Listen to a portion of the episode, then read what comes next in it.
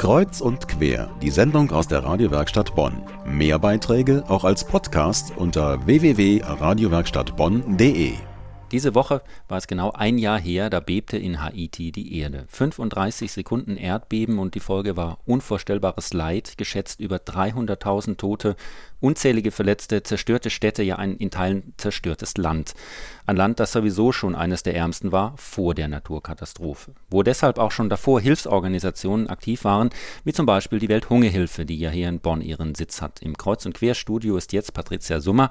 Sie ist erst seit einer Woche zurück aus Haiti und war dort zusammen mit Bärbel Diekmann, früher Bonner Oberbürgermeisterin und jetzt Präsidentin der Welthungerhilfe. Guten Abend, Frau Summer. Guten Abend. Was ist aus Haiti Ihr stärkster Eindruck, den Sie mitgebracht haben?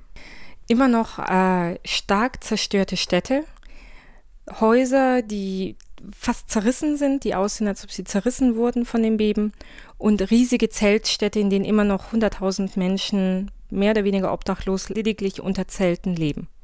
Gilt das für die Hauptstadt Port-au-Prince oder sind Sie im Land ein bisschen herumgekommen? Das gilt für die Hauptstadt Port-au-Prince im besonderen Maße, aber wir sind auch ins Hinterland gefahren, äh, in die südlichen Regionen, in denen wir arbeiten, in der Nähe von Jacmel und Petit Guave. Auch dort leben immer noch viele Menschen in Zelten und haben noch keine Häuser. Das heißt, Hilfe ist im Grunde bei allem nötig. Wofür steht die Welthungerhilfe in Haiti?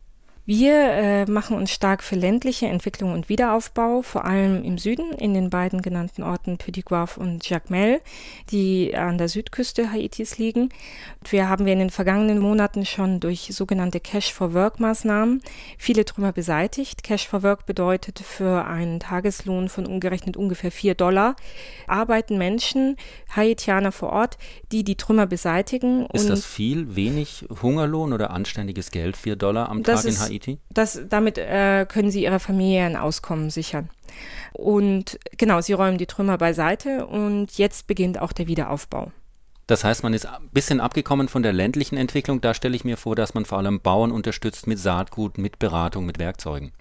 Ländliche Entwicklung findet parallel dazu statt. Ähm, wir haben Saatgut ausgegeben, dass die Leute schon wieder säen können, um die nächste Ernte einzufahren, was jetzt schon passiert ist dieses Jahr. Aber natürlich ist ganz stark auch äh, der Wiederaufbau der Häuser, denn die Menschen müssen ja wieder ein Dach über dem Kopf bekommen, wenn der nächste Hurricane kommt. Wir hatten vor ein paar Monaten den Hurricane Thomas, der Haiti gestreift hat. Und da ist es besonders wichtig, dass die Menschen natürlich ein Dach über dem Kopf haben. Und die Cholera kam jetzt noch dazu, die wahrscheinlich auch das eine oder andere Projekt so ein bisschen äh, über den Haufen geschmissen hat.